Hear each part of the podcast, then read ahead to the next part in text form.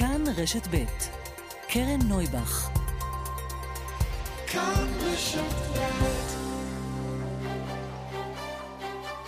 סדר יום עם קרן נויבך, תוכנית אקטואליה אחרת.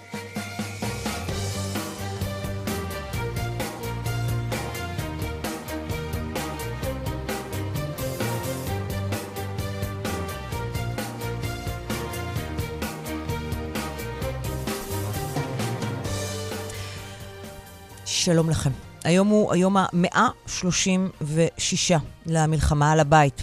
אלו 136 ימים, שבהם 134 חטופות וחטופים נמצאים עדיין בשבי של ארגוני הטרור בעזה, בחושך של המנהרות, בקור, בלי תרופות, בלי מזון ראוי, נתונים להתעללות נפשית ופיזית ופגיעות מיניות.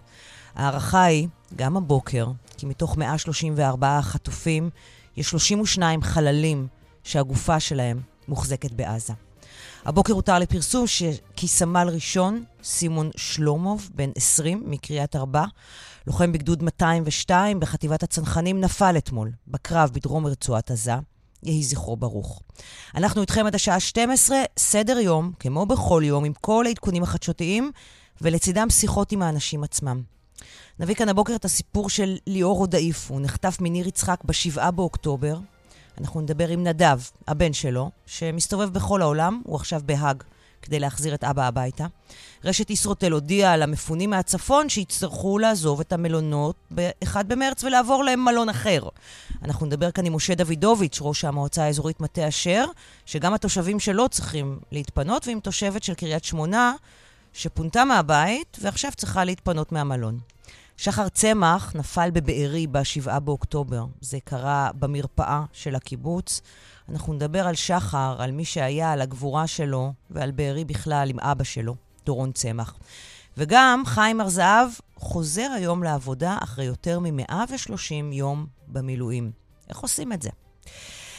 האורחים הם רבית לוי דמסקי ויואב קקובסקי, בהפקה דנית שוקרון ידידיה ואביטל פיקובסקי, על הפיצוע הטכני יוראי פיקר. אנחנו מתחילים.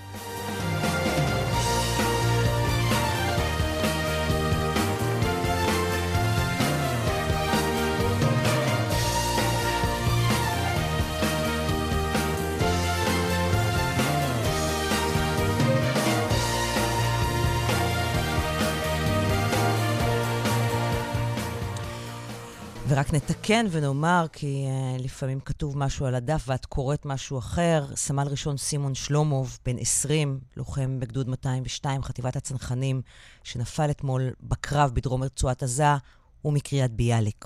יהי זכרו ברוך. שלום לסולימאן מסוודה.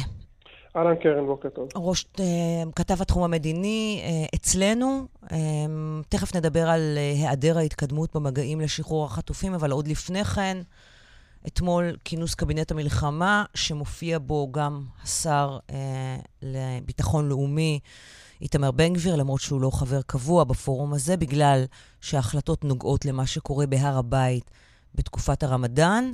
וראש הממשלה בנימין נתניהו נענה לדרישתו של בן גביר ומחליט להגביל את כניסתם של ערבים אזרחי ישראל אה, בתקופת הרמדאן, בניגוד לדעתם של כל נציגי מערכת הביטחון, חשוב לומר אה, את החלק הזה. נכון.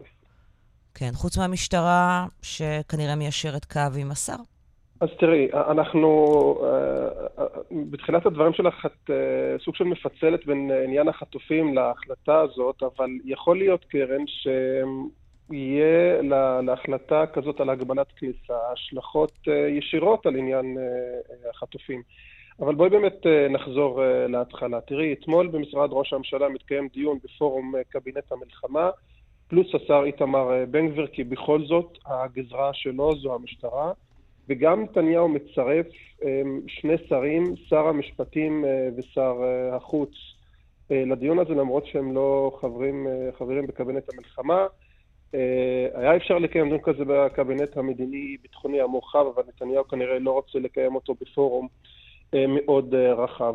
מגיעים לשם ראשי מערכת הביטחון, ראש השב"כ, אה, המפכ"ל, שלושה אלופים אה, מצה"ל, ראש אמ"ן, ראש אגף המבצעים, ראש אגף אסטרטגיה, ושב"כ וצה"ל אומרים שאסור להטיל באופן חריג מגבלות רוחביות על כניסת מתפללים מוסלמים אזרחי ישראל, בעלי תעודת זהות כחולה, כלומר גם תושבי מזרח ירושלים בחודש רמדאן, כי זה יגרום לתסיסה, ויגרום לתסיסה זה לא מושג כללי וזהו.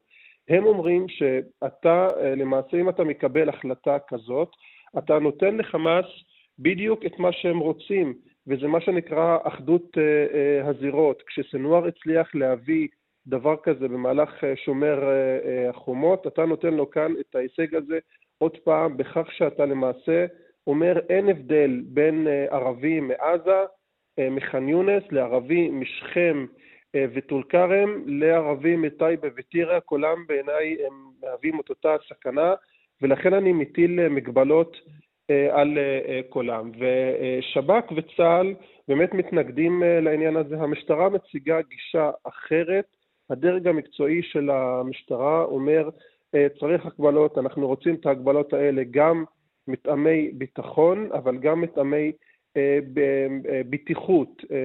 הם אומרים, כל שנה האירוע הזה של רמדאן נגמר בנס, שאין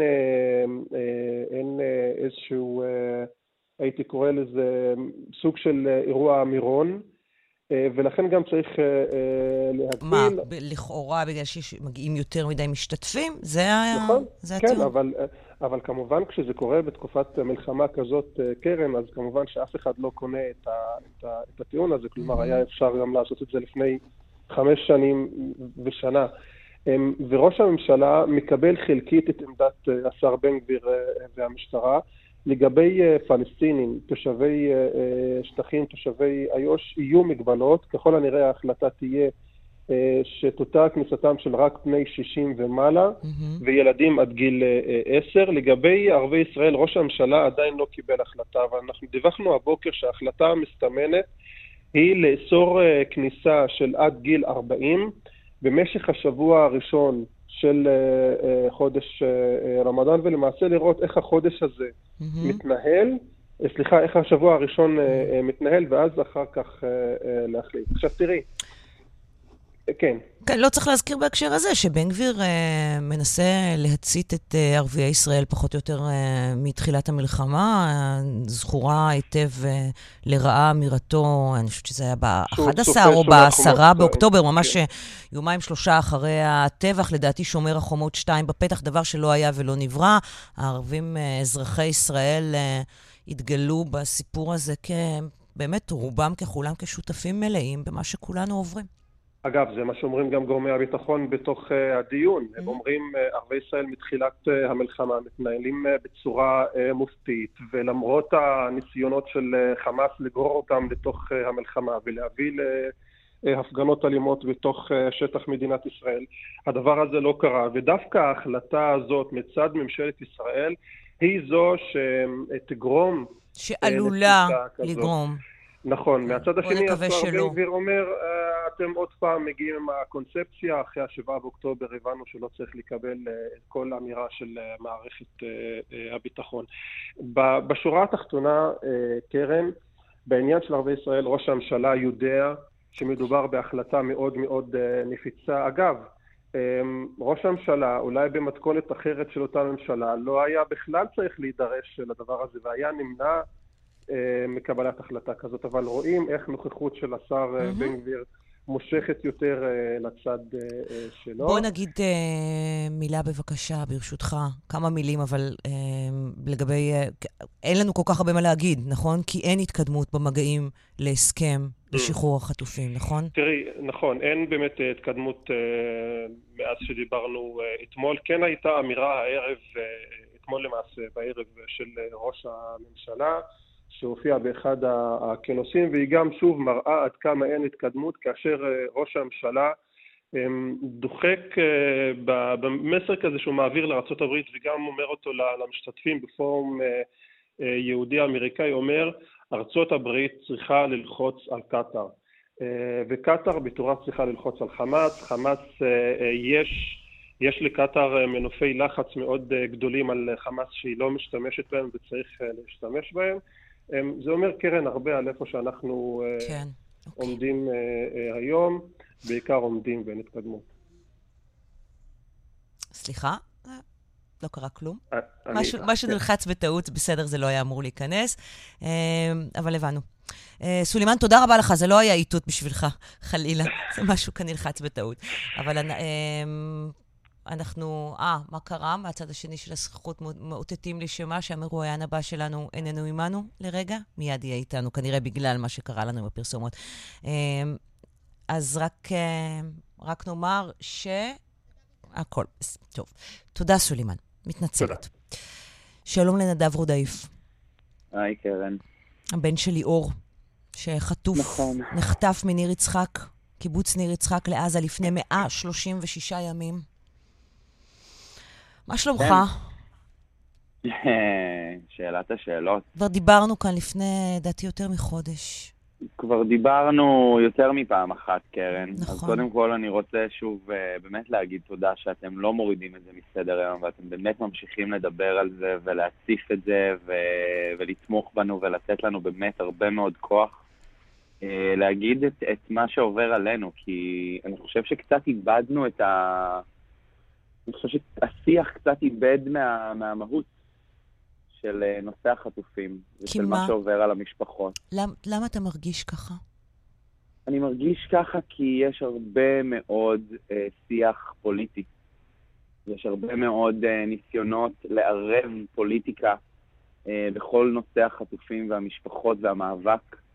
אה, ואני חייב להיות כנה, הנושא של החטופים הוא הדבר הכי פוליטי שיש, והוא גם הדבר הכי לא פוליטי שיש.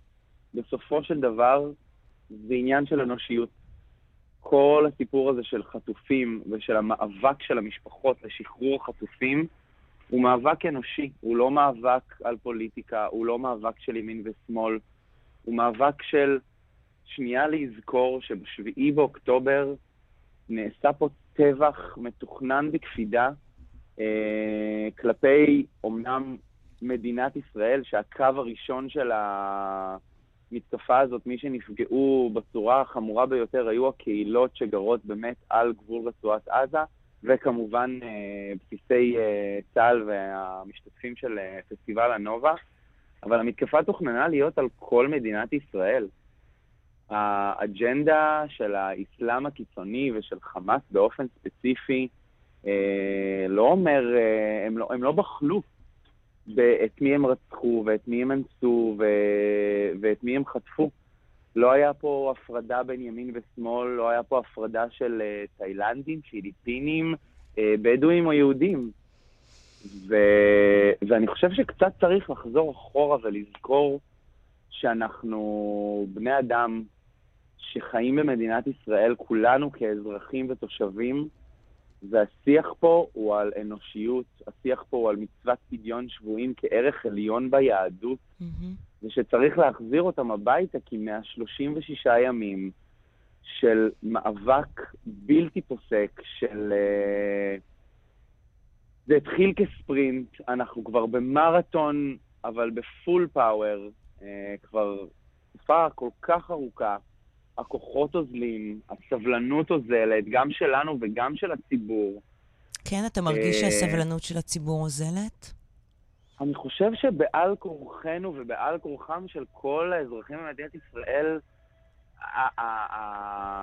הרצון הוא לחזור לאיזושהי נורמליות, הרצון הוא לחזור לאיזושהי שגרה, אבל יש פה 134 חטופים שהמשפחות שלהם והם לא יכולים לחזור לשגרה כי הם לא בבית. אבל אתה אומר, ויש פה מורכבות. את- ואתם התזכורת התמידית לזה שאין שגרה. אני חושב, אני חושב שהמחויבות שלנו וה... ה- המהות, או, לא המהות, אבל אני חושב שאנחנו בעל כורחנו, אין לנו את הפריבילגיה להמשיך הלאה. אין לנו את היכולת להמשיך הלאה. אנחנו עדיין בשביעי באוקטובר. לנו אין את האופציה לקום בבוקר ולהגיד, היום, היום אני לא נאבק. היום אנחנו לא נאבקים. אני באופן אישי לא מסוגל לקום בבוקר ולהגיד, זהו. כי המאבק לא הסתיים. המאבק רחוק מסיום, לצערי. אף אחד מאיתנו לא ציפה שנהיה פה אחרי כל כך הרבה זמן. נדב, יצאת להאג, למשלחת של אה, נכון. חטופים ומשפחות החטופים. נכון.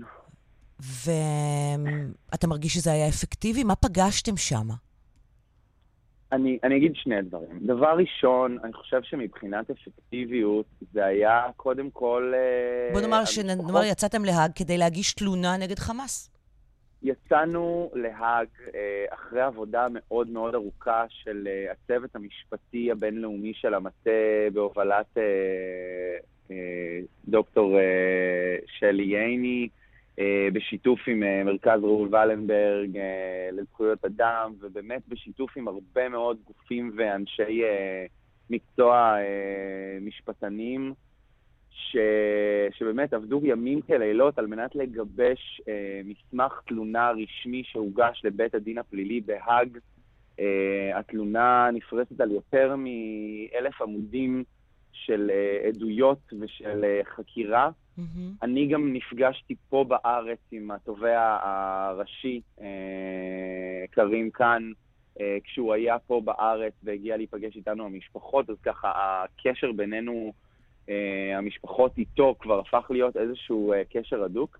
חשוב לציין שמדינת ישראל לא מכירה בבית הדין הפלילי כגוף עם סמכויות, אלא בבית הדין לצדק בהאג ולא בבית הדין הפלילי, ויש הבדל בין השניים, אבל המהלך הזה של הגשת תלונה רשמית, שבעצם הדבר שקורה באופן ישיר כתוצאה מהגשת התלונה, זה בפתיחת חקירה של בית הדין הפלילי אה, נגד ראשי ארגון חמאס, כשהתקווה בסופו של דבר שזה בסוף החקירה יוצאו צווי מעצר אה, והעולם יטיל סנקציות על אה, חמאס ועל ראשי הארגון. כן. ברמה ההיסטורית של לעשות כזה צעד כאזרחים של מדינה שכרגע נמצאת במלחמה פעילה אה, תחת מאבק מאוד מאוד עיקש לשחרר חטופים ברמה ההומנית וההומניטרית, אה, יש פה, יש פה משקל מאוד מאוד גדול, לא רק למדינת ישראל, לכל העולם. כן. אני, אני, רוצה, אני רוצה רגע לקחת אותך לקיבוץ, לניר יצחק. בואי נלך לקיבוץ. והבנתי שבשבוע שעבר ישנת בניר יצחק. נכון. ובאותו לילה או לילה לאחר מכן חזרו לואיס הר ופרננדו. כן, ולואיס באמת... אה, ופרננדו נחטפו, הם, הם לא מניר יצחק, אבל הם נחטפו מניר יצחק. נכון. אחד בכלל אז... מכפר סבא והשני מאורים, אבל הם הגיעו... נכון, אז אני, אז אני אעשה סדר. בעצם אה, מי שנחטפו מניר יצחק מעבר לאבא שלי אה, ולטל חיימי ואורן גולדין, ש... שניהם נרצחו ונחטפו אה, באותה שבת. אה, נחטפה גם משפחה שלמה, המשפחה של קלרה מרמן, שהיא אה, הייתה הגנ... היא הגננת המיתולוגית של אה, ניר יצחק בפעוטון. Mm-hmm. היא הייתה הגננת גם שלי, הבת הצעירה של הגפן היא בת כיתה שלי. אה, יחד איתה בעצם נחטפו שני האחים שלה, גבריאלה ופרננדו. הבת של גבריאלה מיה, אה, שנחטפה, התבשרנו אחרי 53 ימים גם עם בלה הכלבה, אה, ולואיס, הבן זוג של קלרה, שהוא מקיבוץ צורים. אה, ובאמת קלרה, גבריאלה ומיה שוחררו בעסקת הפעימות ביום ה-53, ואני ביום ראשון בערב נסעתי לישון בקיבוץ, גם כי היינו צריכים רגע לנשום קצת אוויר של בית אחרי מעל ארבעה חודשים שלא היינו שם. אה, וגם כי אני ביום, אני בעצם פועל כבר הרבה מאוד זמן אה, גם פה בכיכר וגם בעוד הרבה מקומות בהסברה, אה, ובעצם להוציא את הפרצופים של החטופים מהפוסטרים שתלויים כבר כל כך הרבה זמן בכל מקום, ואני נפגש עם קבוצות בהרבה מאוד מקומות. נפגשתי ביום שני בצהריים עם קבוצה של חיילי מילואים ברעים, באזור של המסיבה, אז נסעתי לישון בבית כדי לצמצם טווחים ו... לא ציפיתי שאני אגיע אה, לאירוע כל כך מטורף, אה, שבאמת ב, מה, מהערב שהגענו באמת היה רעש מאוד מאוד אה, חריג בעצימות שלו מבחינת אה, תקיפות צה"ל. אה, בערך באחת בלילה היה רעש מטורף של מסוקים וארטילריה. אח שלי באותו זמן, אח שלי השלישי בר, היה בשיקגו במשלחת, ובערך בשלוש וחצי, ארבע בבוקר הוא שלח לנו אה, צילום מסך שפרננדו ולואיס חולצו. וואו. אה, כמובן שאז התחילו גם הרבה מאוד טלפונים של אה, תקשורת שניסו להגיע אלינו כדי להגיע למשפחה של אה, קלרה ושל לואיס ופרננדו. אבל מה עובר לך בראש? זה, זה, זה, זה ראש וזה לב וזה בטן. זה קודם כל הרבה מאוד שמחה. זה הרבה מאוד שמחה כי האירוע הזה מהר מאוד יכל להסתיים בתוצאה הרבה יותר גרועה. גם לפרננדו ולואיס וגם ללקוחות של הימ"מ והשב"כ, שבאמת באמת צריך לתת להם כל כך הרבה קרדיט על, ה, על, ה, נדב, על האומץ. רגע, בעודנו ה... מדברים, סליחה, אזעקות, כן? בית הלל, כפר גלעדי, כפר יובל, מטולה, מנרה, מעיין ברוך, מרגליות, משגב עם, קריית שמונה. בעודנו מדברים, חדירת כלי טיס עוין, וזה אומר אזעקות בבית הלל, כפר גלעדי, כפר יובל, מטולה, מנרה, מעיין ברוך, מרגליות, משגב עם וקריית שמונה. אנחנו כמובן עם עין על האירועים האלה, ונעדכן ברגע שנדע מה קרה שם. ואתה יכול להמשיך, אתה אומר, התחלת להגיד, כן, לא, נו, זה חלק, זה חלק. זה, זה, זה, זה המציאות שבה אנחנו חיים. נכון. זה באמת המציאות שבה אנחנו חיים, זה לא, המציאות לא עוצרת, זה גם מה שדיברנו ממש כמה, לפני כמה דקות, שהדברים לא עוצרים, זאת אומרת, אנחנו כל הזמן במלחמה פעילה. האירוע הספציפי של חילוץ פרננדו ולואיס הוא חלק מ... מהמאמצים הבאמת כבירים של כוחות הביטחון וכל המעורבים בדבר. אה, במשימה הזאת של להחזיר את החטופים הביתה ולהחזיר את הביטחון. אבל מאוד מאוד חשוב לציין, ואני חושב שגם המשפחות של פרננדו ולואיס אמרו את זה, באמת ברגעים הראשונים, האירוע של החילוץ שלהם הוא אירוע מאוד מאוד ספציפי ונקודתי. האירוע הזה זה אירוע שאני לא מעורב בו ברמה המודיעינית ואני גם לא מעוניין להיות מעורב בו, אבל צריך להיות מאוד מאוד זהירים במה אנחנו מבינים מזה כי, כי יש פה דקויות שהן לא ריאליות לחילוץ של עוד 134 חטופים שעדיין בשבי. כמובן שהאושר הוא אושר גדול, הפחד הוא פחד משתק, וה... והתחושת פספוס באיזשהו מקום שזה לא אבא שלי. אה, כי, כי זה היה כל כך קרוב לבית, זה היה כן. כל כך קרוב לאיפה שהיינו באותו רגע ספציפי, וגם uh, לי מאוד מאוד חשוב שאנשים ידעו שכשגלעד שליט נחטף, uh, אבא שלי היה בין הראשונים שקפצו uh, עם האמבולנס מהקיבוץ, כי הוא מתנדב במד"א כבר מעל 20 שנה, והוא uh, נהג אמבולנס וחובש. הוא היה בין הראשונים שקפצו תחת אש לחלץ פצועים. והלילה הזה, מבחינת העצימות של הלחימה, מאוד מאוד הזכיר את, ה, את האירוע הזה של אה, החטיפה של גלעד שליט, וצריך כן. להבין שהמתקפות אה, האלה הם דבר שקורה כבר מעל 20 שנים כשהתרגלנו. אסור לנו כאזרחים וכעם לשכוח בשום שלב ש... שאנחנו, יש לנו חובה אזרחית לא לתת לדבר הזה לקרות שוב. השביעי באוקטובר לא יכול לקרות שוב, כן. ויהיו מחירים שישולמו, ומחירים מאוד מאוד כבדים שהדיון עליהם הוא באמת דיון מאוד מאוד קשה, אה, והביטחון של מדינת ישראל מוטל אה, על הכתפיים שלנו כאזרחים לא לתת לזה לקרות שוב, נדב... באופן חד משמעי. כן. ממש לפני שאנחנו מסיימים, עשית את זה כבר בעבר, אבל אם תרצה לעשות את זה שוב, לפנות לאבא? אני לא יודעת, אתה יודע, תמיד אני אומרת, אולי הפעם. אולי, אולי הפעם. אולי הפעם. אז אם אתה רוצה לפנות לאבא בפנייה ישירה ולהגיד לו מה שאתה רוצה, בבקשה. תודה. אמ, אז אבא, כמו שכבר אמרתי בעבר, אה, אנחנו אוהבים אותך, אנחנו בסדר, אנחנו לא מפסיקים להילחם לרגע. בן הצליח לברוח ממסיבה, אימא בסדר, אה, אנחנו כולנו בבית ומחכים לך. אה, רק כדי לעזור לך להתחיל להחלים, ולכל שאר החטופות והחטופים, ובאמת באמת תחזיקו מעמד כמה שניתן עוד קצת כדי ש... שתדעו שאנחנו בדרך אליכם, להוציא אתכם אה, ולהתחיל להחלים. ולכל האזרחים של מדינת ישראל, באמת באמת חשוב לי, תשאירו את הפוליטיקה בצד. זה, זה עניין של אנושיות, זה עניין של פדיון שבויים, תהיו איתנו, תמשיכו לתמוך, תמשיכו להגיע לעשרות, תבואו, כי זה, זה הדבר היחיד שבאמת מזכיר לנו שאנחנו עם אחד, אנחנו מדינה אחת קטנה מאוד על הגלובוס, וביחד יש לנו המון כוח. אה, וקרן, המון תודה, באמת המון תודה שאתם ממשיכים לתת לנו את המקום הזה ולהשאיר את זה ב... בתודעה. עד שהם יחזרו הביתה. עד שהם יחזרו עד שהם יחזרו הביתה. נדב רודאיף, הבן שלי, אור רודאיף, תודה רבה רבה שדיברת איתנו. תודה. תודה. הפסקת פרסומת ותכף נחזור. 10.34 כאן uh, בסדר יום, שלום לאלוף במילואים דן הראל. בוקר טוב. לשעבר סגן הרמטכ"ל, אה, אלוף פיקוד דרום, מנכ"ל משרד הביטחון, שלל תפקידים. אני רוצה להתחיל איתך דווקא בירושלים, אמ, ובמה שמסתמן אה, כהחלטה הבאה של קבינט המלחמה, אה, להגביל את כניסתם של מדוב...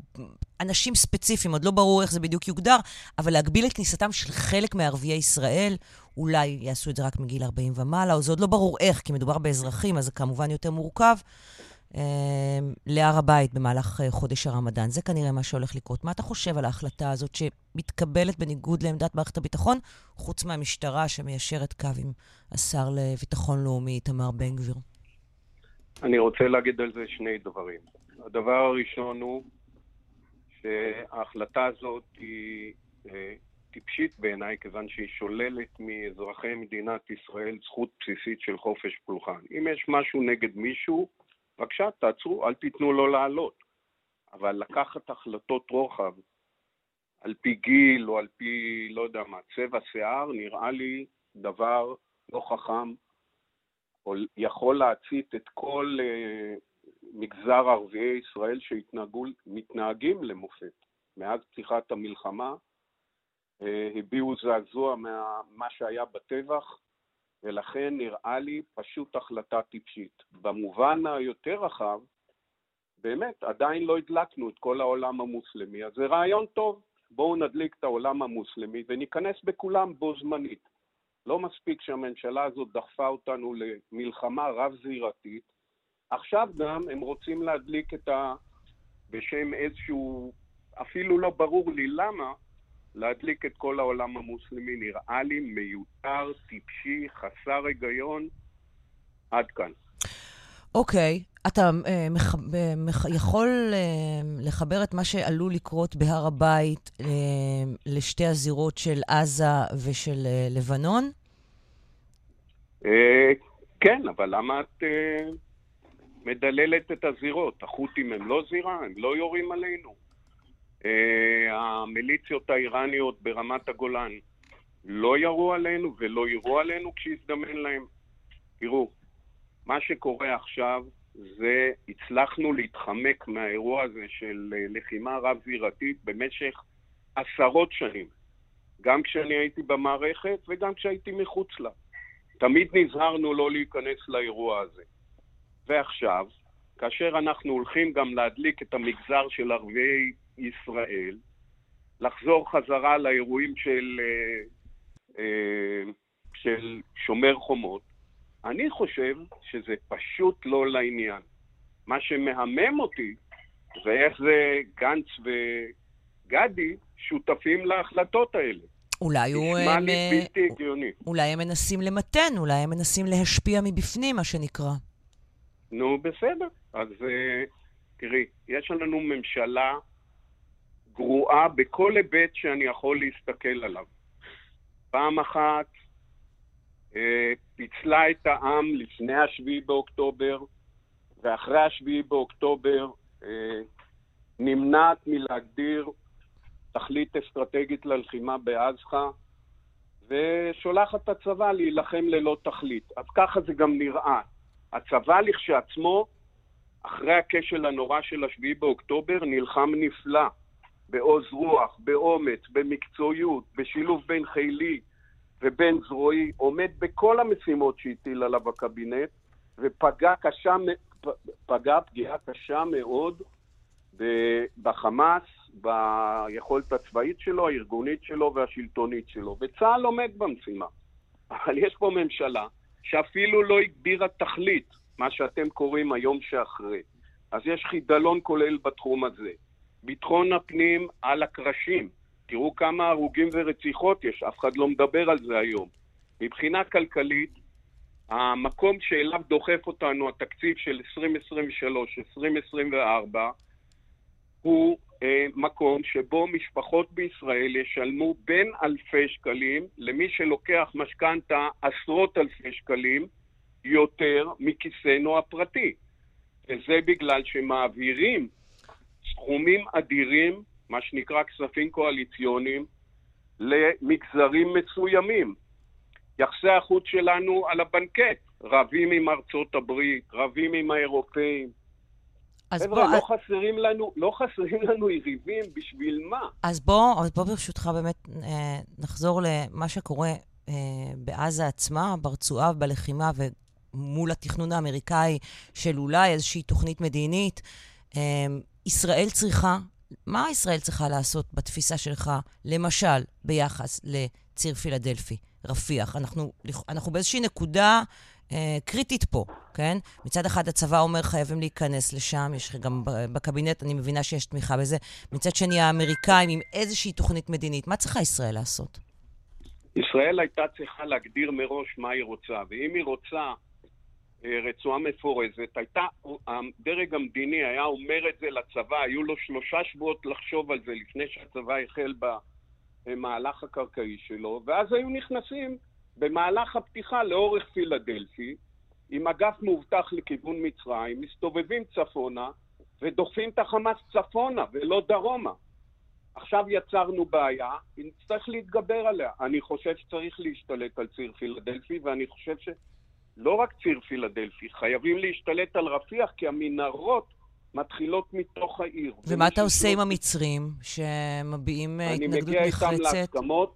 אני מגיע איתם להסכמות, אני מבין שאם הם יהיו פתוחים, שלא יעברו אליהם, שהם לא ימצאו את uh, כל הפלסטינים של עזה בתוך סיני, עובדתית, הנה, הם הקימו כבר אזור והם עובדים על זה, אפשר להגיע להסכמות. אי אפשר לעמוד בטלוויזיה, כמו שראש הממשלה שלנו עושה, ולהכריז מראש שהוא הולך להגיע לרפיח, ושהנה, ולא יעצרו אותו, וכולי וכולי וכולי. מי שמתכוון, לא מדבר על זה, עושה את זה.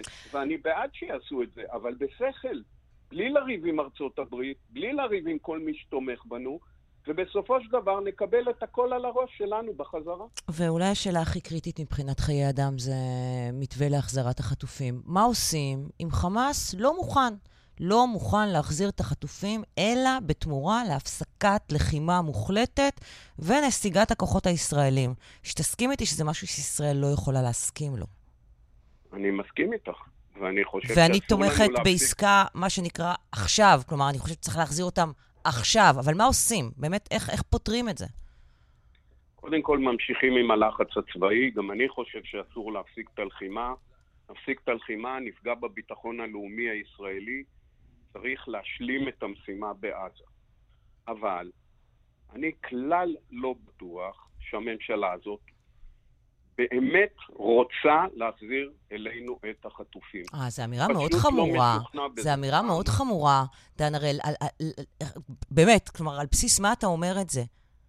על בסיס זה שכשיש משא ומתן, הוא מתנהל בחשאיות, ויש את פסגת פריז, ומגיעים לקווי מתאר מסוימים, ואז סמוטריץ' ובן גביר מתבטאים בזה שהם לא מוכנים אפילו להפוגה, וראש הממשלה מוציא את הכל החוצה ברעיונות, דברים שצריכים להיות כמוסים. אני הייתי מעורב במשאים ומתנים כאלה. לא מוציאים את הכל לתקשורת, והוא עומד ואומר, אנחנו לא נשחרר אלפי אה, רוצחים, למרות שאף אחד לא דיבר על זה. הפך את זה לנושא פוליטי. והיום אנחנו עם משא ומתן פרוץ ופתוח על השולחן, בסדר. אני הייתי, מהמצב הנקודתי, לא הייתי נוהג ככה מלכתחילה, mm-hmm.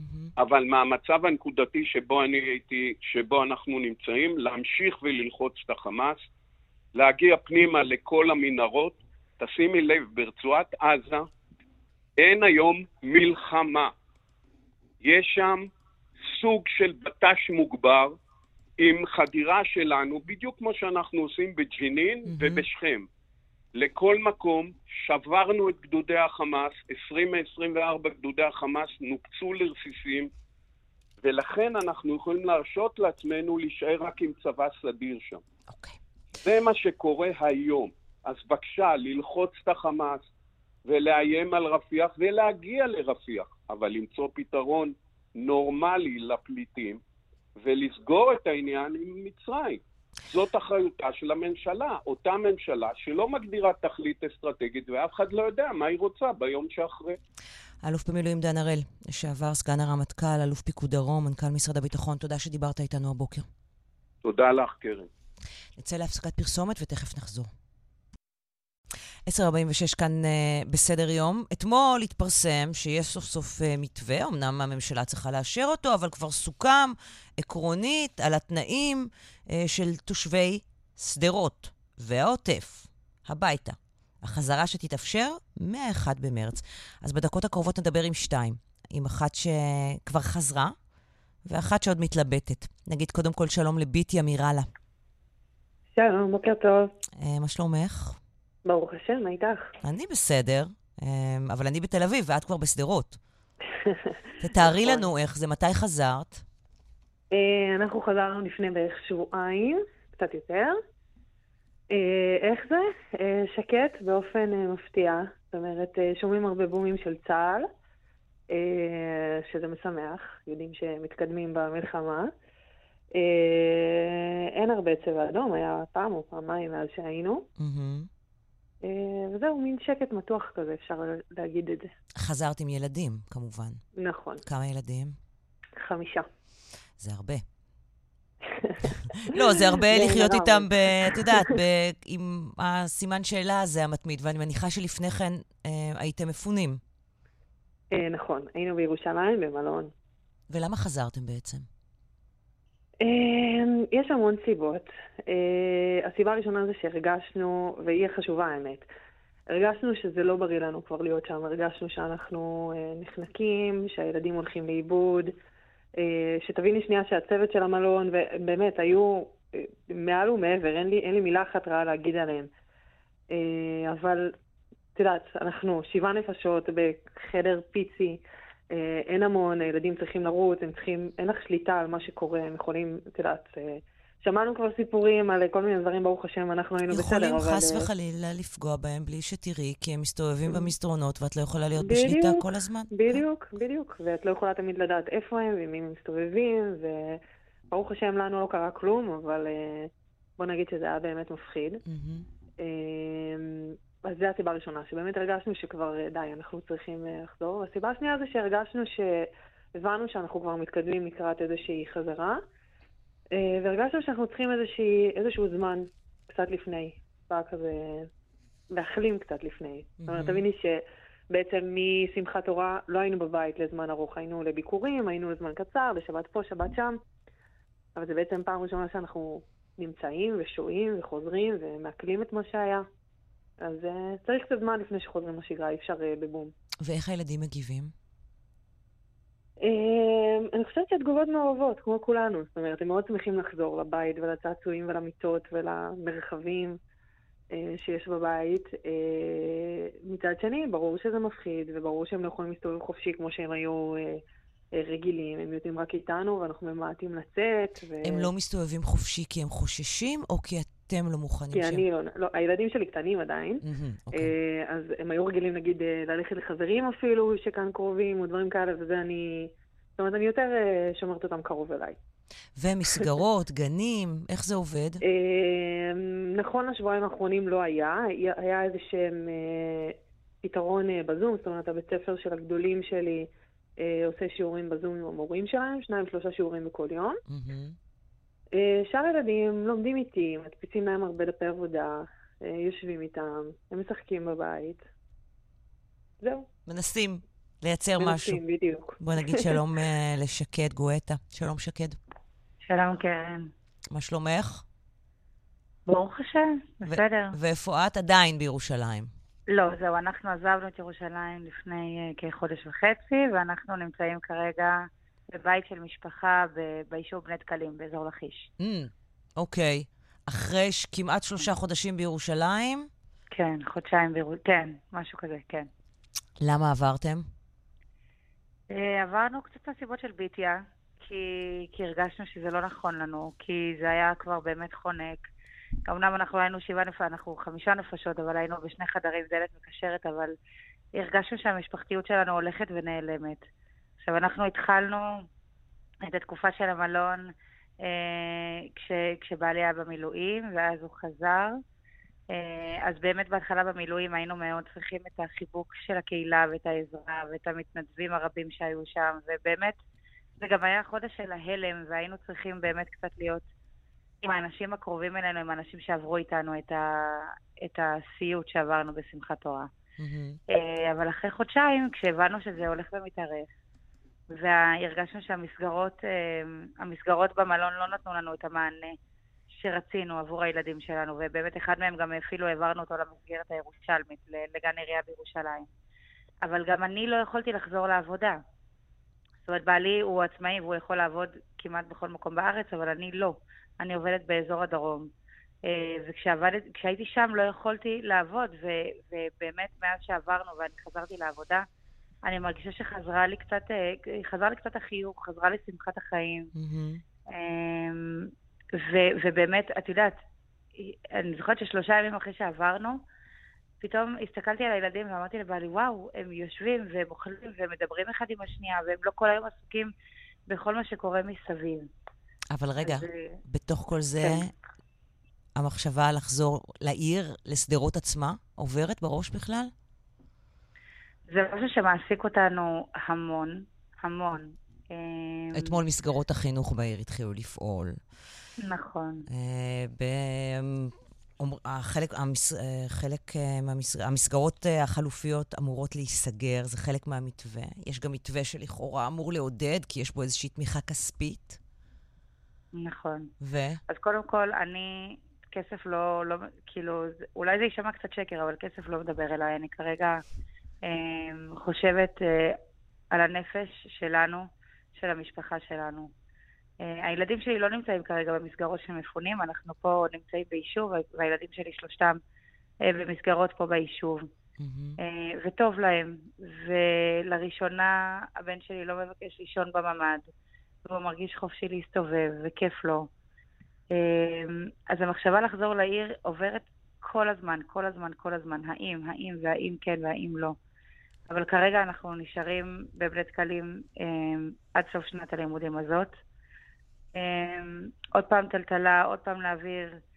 אה, בדיוק אתמול המנהלת של המעון אמרה שהבן שלי כל כך שמח ופורח והוא מדבר וכיף לו והוא... אז אני אומרת עוד פעם לעשות אותה הסתגלות, עוד פעם לאיזה... ו- ואני עצמי, כל פעם שאני מגיעה לשדרות לקחת משהו, כשאני מגיעה הביתה, החנייה, לה- לה- לה- להחנות את האוטו, לעמוד, לצאת מהאוטו, תמיד מלווה ברעידות בגוף, תמיד עם אה, מערבולות בבטן. וואו. אמ, משהו, משהו עוד לא פתור לי עם הבית, משהו mm-hmm. עוד לא סגור, משהו עוד לא נכון לי בלחזור הביתה. תחושת הביטחון, את מדברת על תחושת, הביטחון. תחושת הביטחון נעלמה לחלוטין, לחלוטין. כן, שזה משהו כמובן שהוא אינדיבידואלי לחלוטין, וכל אחד נמצא במקום אחר. אבל אני רוצה לשתף אתכם אה, במשהו שהיה כאן אצלנו בתוכנית. אה, לפני שבוע ראיינו כאן את ראש העיר, אלון דוידי, שבאמת עושה אה, ימים כלילות... אה, למען uh, תושבי העיר, כולל לישון בלילה מול משרד ראש הממשלה, אם אתם זוכרים את אותו לילה. למחרת אותו יום הוא התראיין כאן אצלנו, וכאן בשידור הוא היה מאוד נרגז באותו בוקר, והדרישה המרכזית שלו הייתה מראש הממשלה בנימין נתניהו שיבוא ויעמוד מול כלל הציבור, ובעיקר מול תושבי שדרות והעוטף, יבוא ויגיד, אתם יכולים לחזור לעיר, אני ערב לביטחון של תושבי שדרות והעוטף. זאת הייתה הדרישה של uh, דוידי באותו ריאיון כאן אצלנו. בואו נשמע ביחד קטע קצר, הוא ממש פונה כאן ישירות לנתניהו. Uh, זה במשפט הראשון שלו, ואומר לו, בוא, פתח מצלמה, בוא נשמע. בוא, כרגע אתה רוצה שהתושבים יחזרו. תצא לתקשורת, תפתח מצלמה, אה, דבר בצורה ברורה, אני אתחיל את הפתיח. תושבי שדרות ועוטף עזה, אני, ראש ממשלת ישראל, קורא לכם לחזור, כי השגתי ביטחון עבורכם, ואני ערב לביטחון שלכם ושל הילדים שלכם. אזרחים צריכים לחיות בצ... בצורה של חיים נורמלית. זה פשוט, נורמלית. זה לא קרה. נכון. ומעניין אותי אם לכם, לכן זה משנה. האם אתם צריכות לשמוע את ההבטחה הזאת, אם זה מנתניהו, או מהרמטכ"ל, או מגלנט, שיבוא ויגיד לכם, אני ערב לביטחונכם. אה, בטוח בשדרות עכשיו. אה, אז אני חושבת ש... אני, לא מרגישה את תחושת הביטחון הזאת. זאת אומרת, אני שומעת את ביטיה ויש לי עוד חברות שחזרו לעיר, והן אומרות ששקט ושמרגישות יחסית בטוח, אבל אני יודעת שהירי לעוטף לא ייפסק. ואני יודעת ששר הביטחון אמר שהירי לעוטף לא ייפסק. והחיילים שלנו כרגע ממשיכים להיהרג בעזה.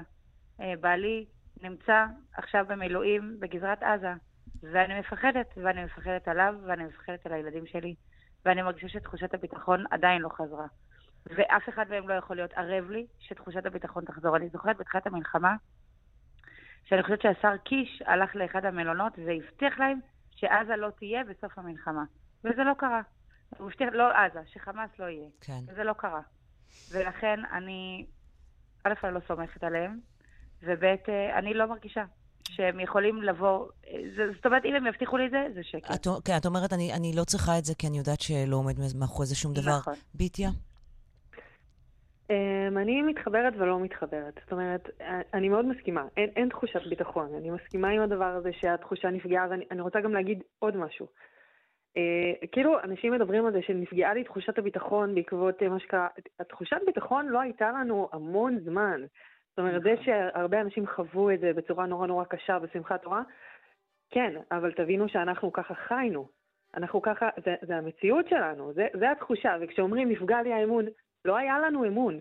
אחרי שאנחנו עשרים ומשהו שנה, אני תושבת שדרות מילדות, כן. עשרים כן. ומשהו שנה אנחנו תחת הזה, להגיד לנו, תסמכו עלינו, תעשה...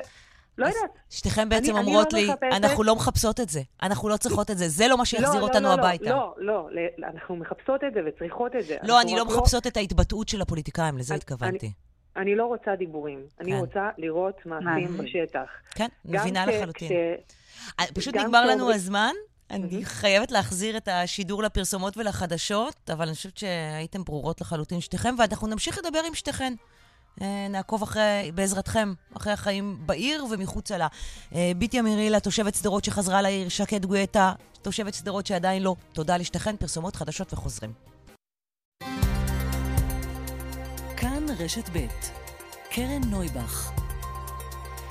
כאן רשת סדר יום עם קרן נויבך, תוכנית אקטואליה אחרת.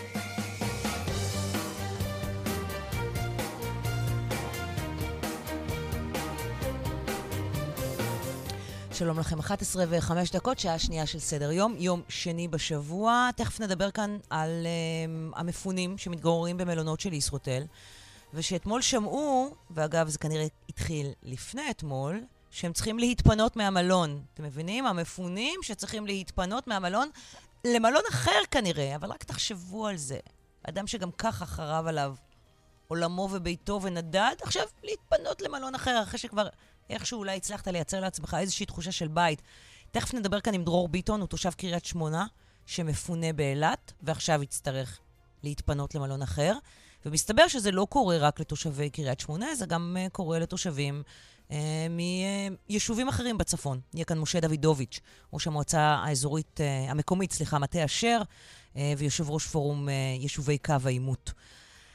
נחזור ל-7 באוקטובר, אנחנו משתדלים לעשות את זה כמעט מדי יום. שחר צמח נפל בהגנה על קיבוץ בארי, הוא נפל במרפאה. עד היום בכניסה למרפאה יש uh, מילים שנכתבו שם בכתב יד. אנחנו נדבר עם דורון, אבא של שחר, ונדבר עם חיים הר זהב, שעשה יותר מ-130 ימי מילואים, והיום חוזר לעבודה, לחיים. כמה זה מורכב. כל הדברים האלה בשעה השנייה של uh, סדר יום, של יום שני בשבוע. לפני הכל אומרים שלום לאורלי אלקלעי, שלום אורלי, כתבתנו היקרה שמכסה עבורנו היום את הצפון. קודם כל, דיווחנו על אזעקות באמצע השעה הקודמת. זו הייתה אזעקת שווא. התרעת שווא. התרעת כן, שווא. מדובר, נכון, על חדירת כלי טיס עוין, מדובר על התרעת שווא, אבל את יודעת, קרן התרעה כזו מקפיצה את כל מי שנותר אה, ומבין בדיוק באיזה עולם הוא חי כשהוא נמצא אה, ביישובי הצפון. זה מה שקורה ביישובי הצפון כבר ארבעה חודשים, וכאילו זה לא מספיק. בואי... יש, יש, יש תוספת, כאילו זה לא מספיק. כן, בדיוק. אז אה, תרשי לי, תרשי לי לצוטט. לכבוד ליאור כהן, אחראי פינוי קריית שמונה אילת. אורחים יקרים, שמחנו מאוד שבחרתם בנו להיות הבית שלכם בחודשים האחרונים. סליחה, אני אהיה כאן על תקן המהירה, הערות קטנות בצד. מי בחר? הכריחו אותנו, לא הייתה לנו ברירה. ידעתי שתיקחי לי את העבודה. אנחנו מעריכים מאוד את התקופה שעבר, שעברה יחד, ושיכולנו לסייע במה שניתן בתקופה מאתגרת זו. החל מיום ה-1 במרץ 2024, אנו מבצעים עדכון לכל השהיות במלונות בהתאם למלונות שיהיו פנויים ושניתן לאכלס בהם. זה עדכון, זה ו... כמו עדכון תוכנה, כזה בקטנה, עדכון. בבקשה. זה כמו העדכון של קרקובסקי, שהוא שולח לי, את זוכרת שאת ב-11. כן, בדיוק. המ, המלונות המוצעים לשהייה החל מחודש מרץ, יש באילת, יש באילת שניים, בתל אביב, בהרצליה ובשפת הכנרת. אנו מציעים לשקול את הדברים ולקבל החלטה מהירה ככל שניתן, מאחר וכרגע כל האפשרויות פתוחות מבין ההצעות העומדות לאכלס במלונות שציינו. ואם לא לצע... תמהרו, אולי לא יהיה. לצערנו, לא ניתן יהיה לשהות במלונות אחרים החל מהראשון במרץ. אנו מודים לכם על ההבנה ונשמח לעמוד לשירותכם בברכה, סמנכ"ל רשת מלונות אה, ישרוטל. אז בואו נתחיל מזה שאף אחד מהם לא רצה להגיע, אדוני הנכבד, אליכם. לא הייתה להם ברירה. ועכשיו, לאחר ארבעה חודשים, שכבר יש, כמו שאמרת, איזשהו סדר של ילדים במסגרות, אנשים שכבר יוצאים לעבודתם, מהמלונות שבהם מפונים. ייתכן שגם מצאו מקומות עבודה חדשים במקומות שבהם מתגוררים. יש איזשהו סדר יום, הם ייאלצו שוב לחזור. עכשיו, כולנו יודעים שאף אחד מתושבי קריית שמונה והצפון לא יחזור. הם קיבלו צו פינוי עד יוני, עד תחילת יולי. זאת אומרת, יש להם עוד מספיק זמן, mm-hmm. ארבעה חודשים, לגור איפשהו שהוא לא הבית שלהם. ואנחנו מדברים על כ-200 מחדרי מלונות הרשת. אנחנו מבינים שפסח בפתח, אנחנו מבינים שעם ישראל ככל הנראה נורא רוצה כבר לצאת ולהתאוורר ולנשום אוויר אחר ולנפוש בבתי מלון, ואנחנו רואים גם את הנסיעות לחו"ל. אבל מדינת ישראל, מה קורה לכם? כן. אה, כן, שמענו אה, בתוכנית שקודמת לנו אצל אה, קלמן ליברמן את מנכ"ל הרשת.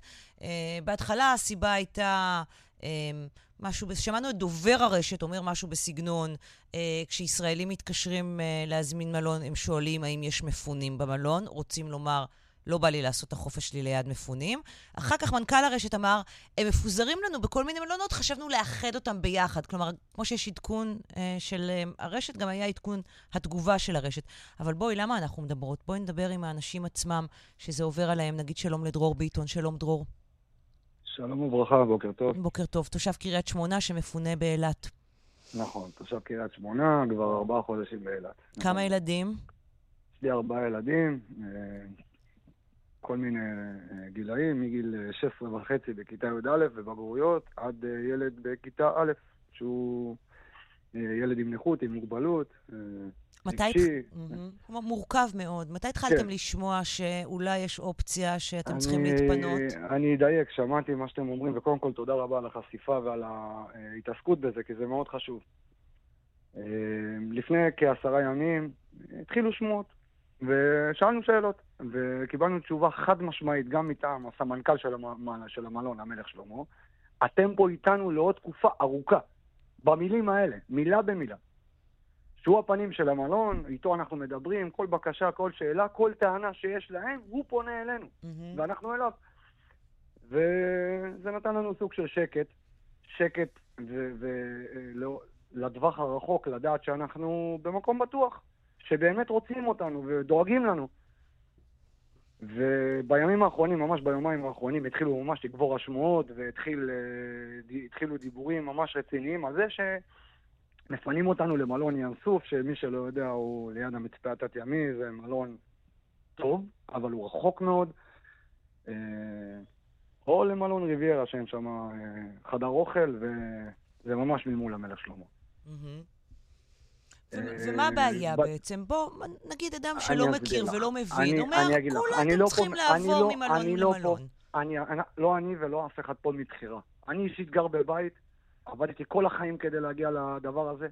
יש לי בית 180 מטר, אני חי כבר ארבעה חודשים בחדר של 14 מטר, עם ילדים, בלי זוגיות, אוקיי? כי, כי אנחנו חיים אחד בתוך הנשמה של, השני, של השניים, mm-hmm. ואנחנו, אני לא עובד, ארבעה חודשים אני לא עובד.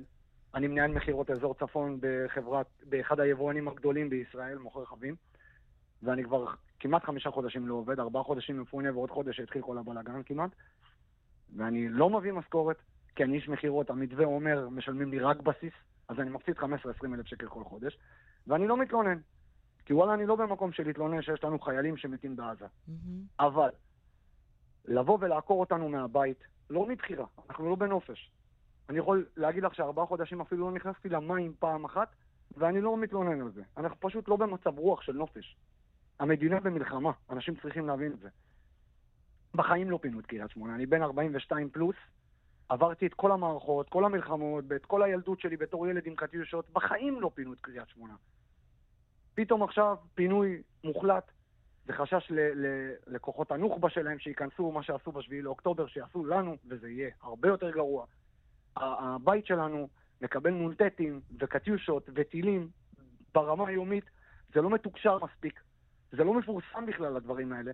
ועם כל זה שהדאגה שלנו, מה קורה בבית, ומה קורה איתנו, ומה עם הילדים שלנו, פתאום לבוא ולקחת אותנו כמו איזשהו תיק צד, כמו איזושהי שקית של קניות, ולהזיז אותנו מצד לצד. זה לא הגיוני. אנחנו לא כלי במשחק הזה של המדינה והמלונות, ובהתחלה אמרו לנו שלא האריכו לנו את הוואוצ'ר, שאמרו שמאריכים עד חודש שביעי, אבל לא באמת שילמו למלון. לא נראה לי שהמדינה לא שילמה למלון. מי אמר לכם תמיד, את זה? לא ב... המלון, אהמ. המלון, הסמנכ"ל וה... אהמ. והמנהלים פה, שלא שילמו למלון. אני מאוד מאוד סקפטי לגבי זה, כי המדינה, עם כל הכבוד למדינה, כן, זה מדובר במיליארדים, זה תקציבים, זה צריך לעבור ממשלה. ברגע שיצאו בהודעה, הרי אין לנו לאן לחזור. בצפון עוד לא התחיל בכלל, זה כרגע הכל teasing עם החיזבאללה. עוד לא התחלנו אפילו, ותראי מה קורה בצפון. כן. אין לאן לחזור. אבל בעצם מה שאתה אומר לי ברמה הפרקטית לגבי הסיפור של המלון, הרי המלון מקבל את הכסף מהמדינה, הכסף יהיה אותו כסף.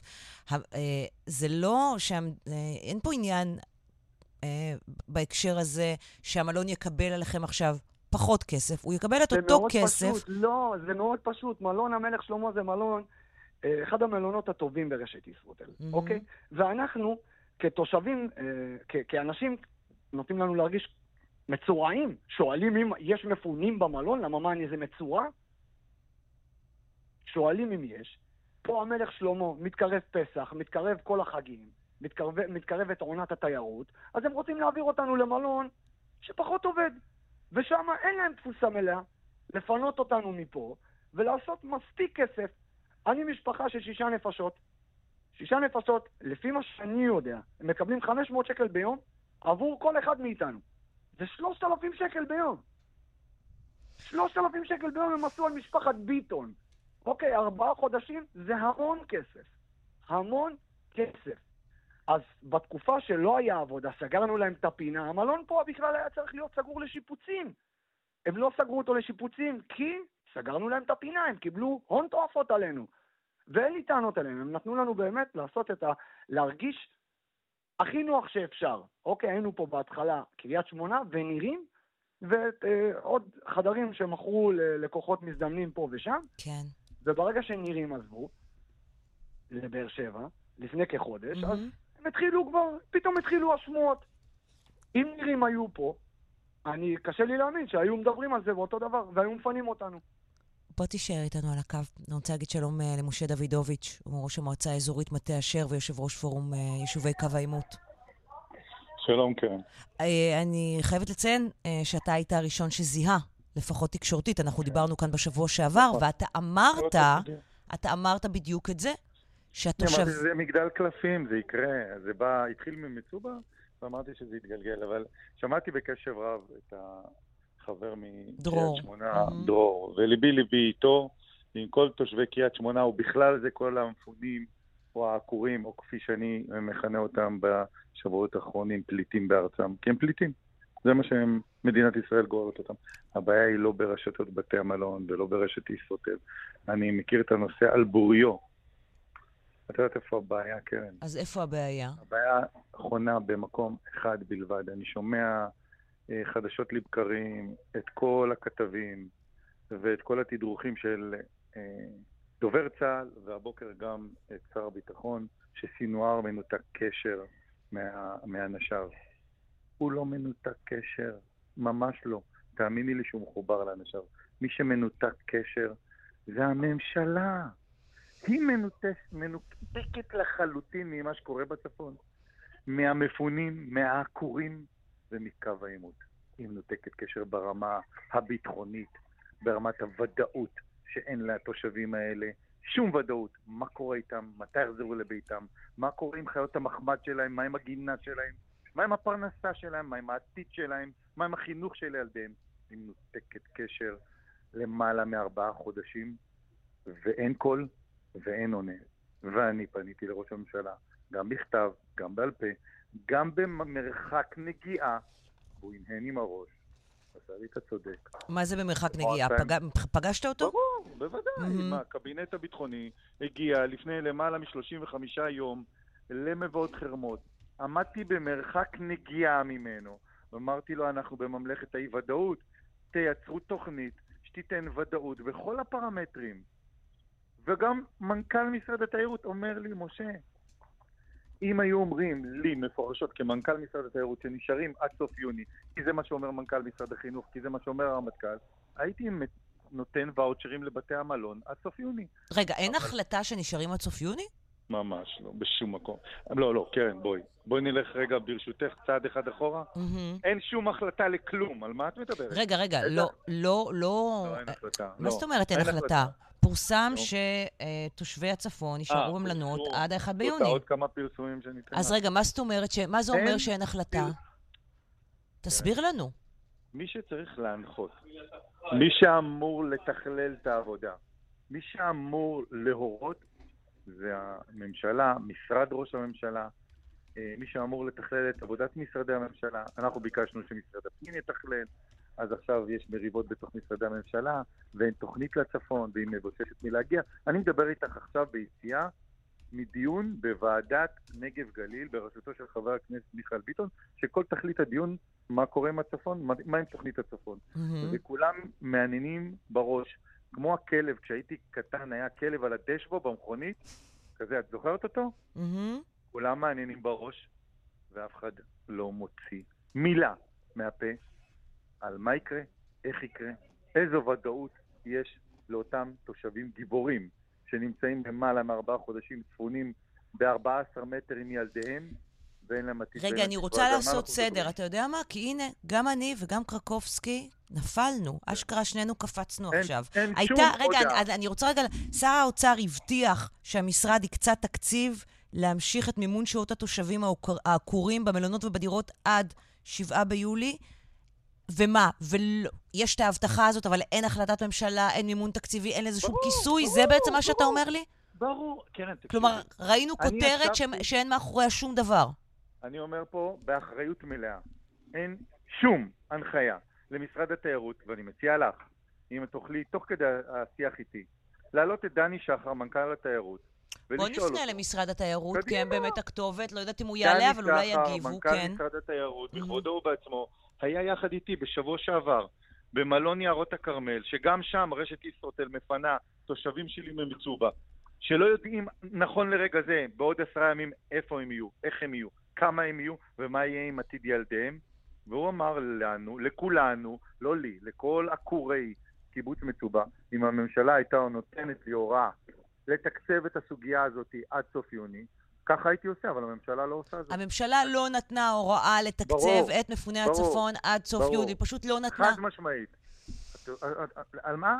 את מדברת איתי על, על תיירות. אני אקח אותך לכל סוגיה וסוגיה בוערת בהיום, שאין שום החלטה רלוונטית, תקפה, שרירה וקיימת. היה מסלול ירוק, שמעת על זה לעסקים בצפון ובדרום? Mm-hmm. שיפוי לעסקים כן. שסגורים. היה מסלול כזה. המציאו אותו במלחמת חרבות ברזל. הוא לא קיים.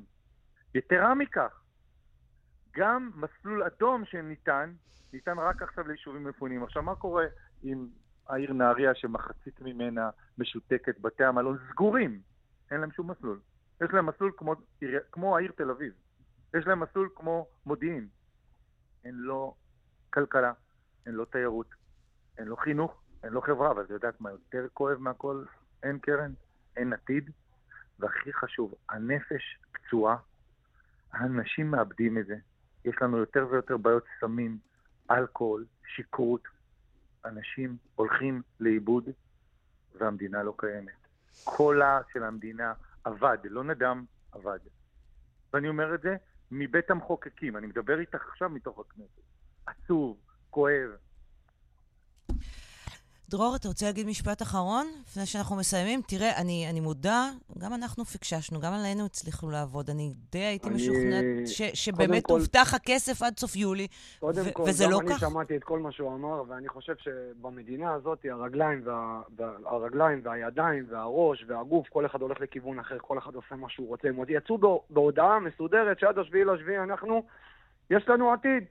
ולא תקצבו את זה, לא באמת כן. הצביעו בכנסת בעד זה. שזה נכון, אני גם שמעתי את זה, ו, והיה פה גם השר ברקת במלון ולעסקים, ושום דבר, הוא היה בהלם בכלל, שאנשים בכלל לא, לא עומדים במתווה ולא קיבלו פיצוי. ומעבר לזה, אני חושב שכל הנושא הזה, אנחנו חיים במדינת ישראל. ההורים שלנו והסבים והסבתות שלנו סבלו כדי להגיע למדינה הזאת. המינימום שאנחנו מבקשים כתושבים זה ביטחון. אני, הילדות שלי בקריית שמונה, זה להחזיק אצבעות, אם יש איזשהו אירוע משפחתי, להחזיק אצבעות שבטעות מישהו לא ישתגע שם בלבנון ויזרוק קטיושות, ואז לא יהיה בר מצווה, לא יהיה חתונה. Okay. אוקיי. אני לא רוצה שהילדים שלי יגדלו בדבר כזה. אני בתור הורה חושב מיליון פעמים, אם אני חוזר לקריית שמונה, מה יש לחפש שם? חוץ מזה שההורים שלי מבוגרים וגרים שם, והם לא יעזבו את העיר, אבל ביום שאחרי, שיחיו עד 120, מה יש לחפש שם?